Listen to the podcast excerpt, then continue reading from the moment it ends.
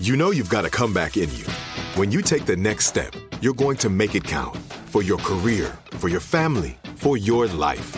You can earn a degree you're proud of with Purdue Global.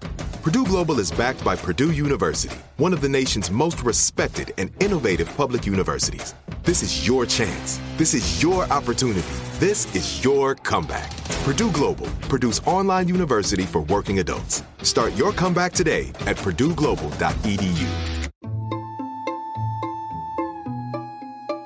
Our world is full of the unexplainable. And if history is an open book, all of these amazing tales are right there on display, just waiting for us to explore.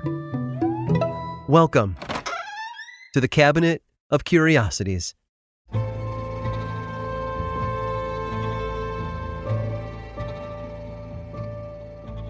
Our children are often seen as extensions of ourselves.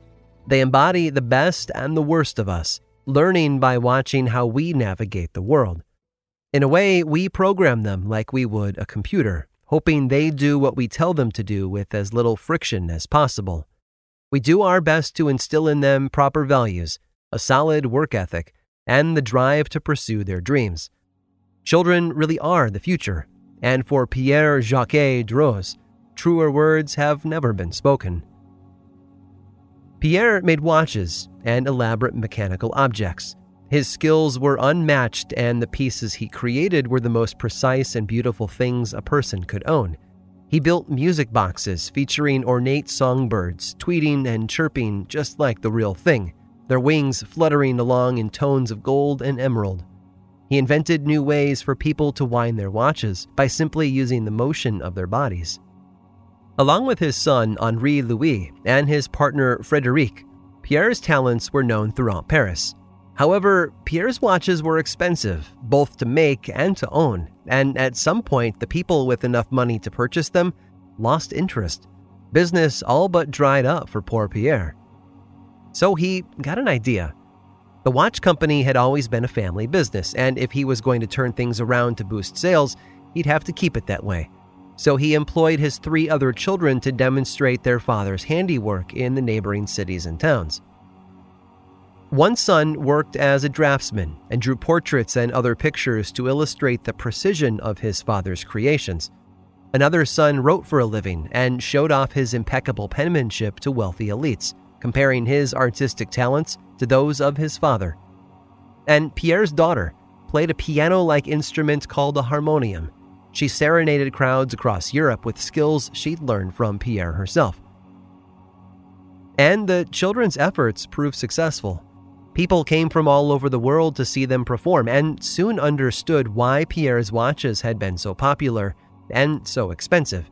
In fact, you can still see his children perform today if you travel to Switzerland.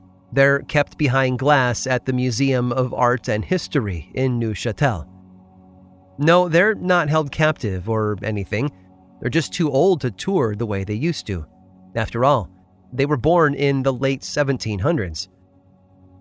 As you've probably figured out, Pierre's children weren't actually his children, although I'm sure he thought of them that way. They were called automata, androids developed using the horological technologies that had powered his music boxes and watches. Designed to look like small children, the mechanisms within their frames allowed them to move their arms and hands with incredible precision. When wound up, they dazzled audiences. Nothing so advanced had ever been created. Charles Babbage's analytical engine wouldn't be developed for another 70 years, and it would clearly be designed to look and function as a computer. But not Pierre's automata. They were made to look human, to function like we do, and to propose the question what if the technology we had available could be used to make our lives easier? It's a question we still ask ourselves now as artificial intelligence starts to behave less like a computer and more like us. But Pierre Jaquet Droz had been pondering it long before, and his work speaks volumes about where he saw it all leading. The draftsman, in particular, was quite the conversation piece. During a visit to Marie Antoinette, the boyish automaton was supposed to sketch a portrait of the queen. With a lead holder poised between its metallic fingers over a sheet of paper, Pierre set it to work.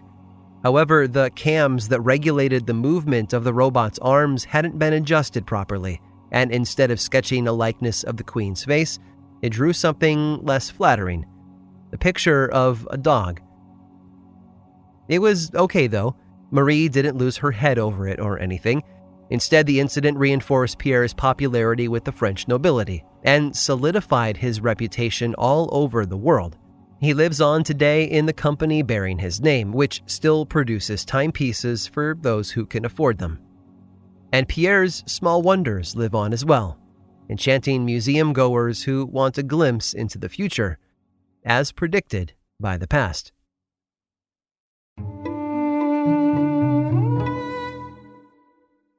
This is it. Your moment. This is your time to make your comeback with Purdue Global. When you come back with a Purdue Global degree, you create opportunity for yourself, your family, and your future. It's a degree you can be proud of a degree that employers will trust and respect. Purdue Global offers working adults like you over 175 flexible degree programs to meet your specific career goals. These include associate, bachelor's, master's, and doctoral degrees and certificates. Purdue Global degree programs range from nursing to business to communication and more. Whatever your interest, we have the degree that will move you forward. You have the knowledge, you have the experience. Now it's time to get credit for the work you've done and earn the recognition you deserve with Purdue Global, Purdue's online university for working adults. You know you're worth it. We do too. So don't wait another second to get the degree that will take your career to the next level. Start your comeback today at purdueglobal.edu. Hey, this is Jodie Sweetin from the podcast How Rude, Tanneritos. As a nostalgic voice from your past, I'm here to remind you that amongst the stressful and chaotic existence we live in 2024, you deserve to get away. It's time for a vacation, no matter when you're hearing this. And let me tell you how you'll get there. The 2024 Hyundai Santa Fe. Want to bring the family to the mountains with the Santa Fe's available HTRAC all wheel drive? Well, it's got standard third row seating and available dual wireless charging pads for the kids who just want to stare at their phone and not talk to you. You know what I mean. Visit HyundaiUSA.com or call 562 314 4603 for more details. Hyundai, there's joy in every journey. Had enough of those supplements that leave you feeling nothing? Cymbiotika is your solution to great tasting, all natural supplements that actually work. Crafted with premium plant based ingredients, their products have no seed oils, fillers, or artificial nonsense. It's just pure goodness in every pouch. Try them out and actually feel the difference today. Visit Cymbiotika.com and use code IHEART for 15% off plus free shipping on your subscription order. Again, that's 15% off plus free shipping on your subscription order. Go to Cymbiotika.com. That's C Y M B I O T I K A.com.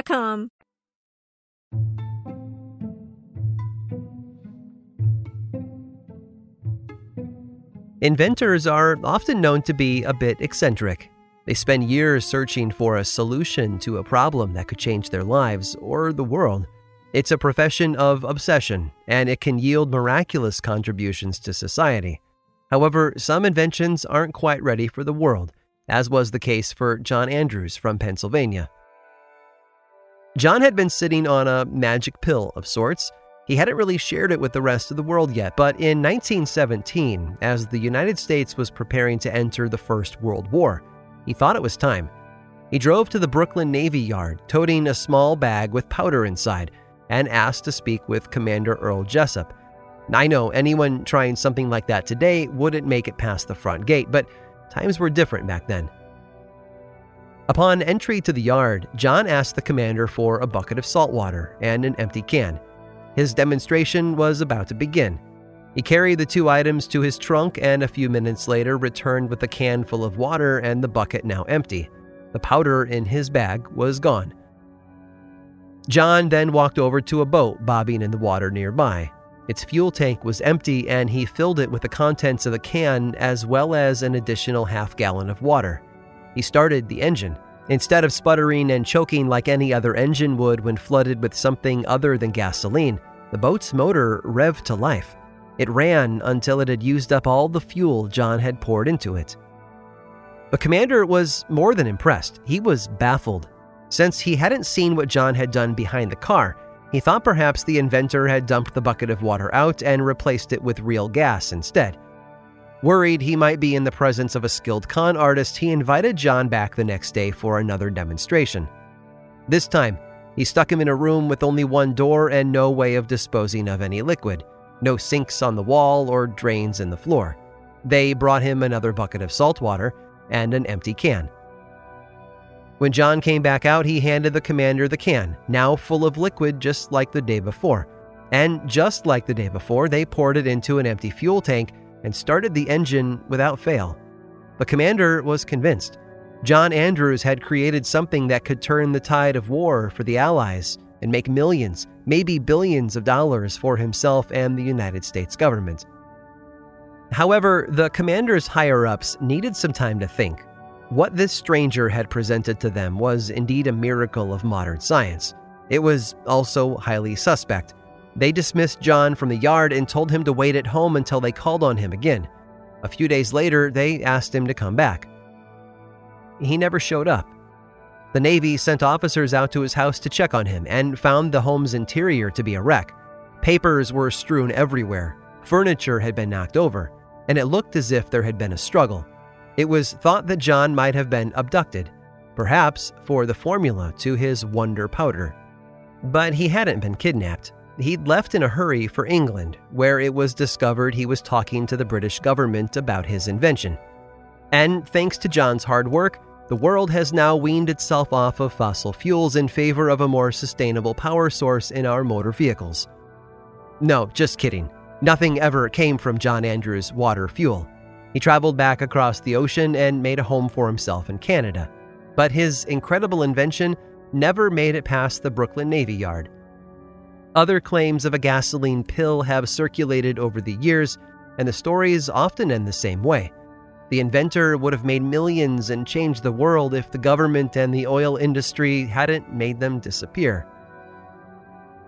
We may never know the truth about what happened to John Andrews' powder. Scientists have claimed the existence of such a substance is chemically impossible, but new iterations keep popping up. In the 1980s, a man in China claimed to have a liquid he could add to water that would convert it into fuel. A South Indian man in the mid 90s also claimed to possess such a formula. All of them dried up as quickly as they were announced. It seems such a lofty promise to turn water into fuel. Just can't help but run out of gas. I hope you've enjoyed today's guided tour of the Cabinet of Curiosities. Subscribe for free on Apple Podcasts or learn more about the show by visiting curiositiespodcast.com. This show was created by me, Aaron Mahnke, in partnership with How Stuff Works. I make another award winning show called Lore, which is a podcast, book series, and television show and you can learn all about it over at theworldoflore.com. And until next time, stay curious.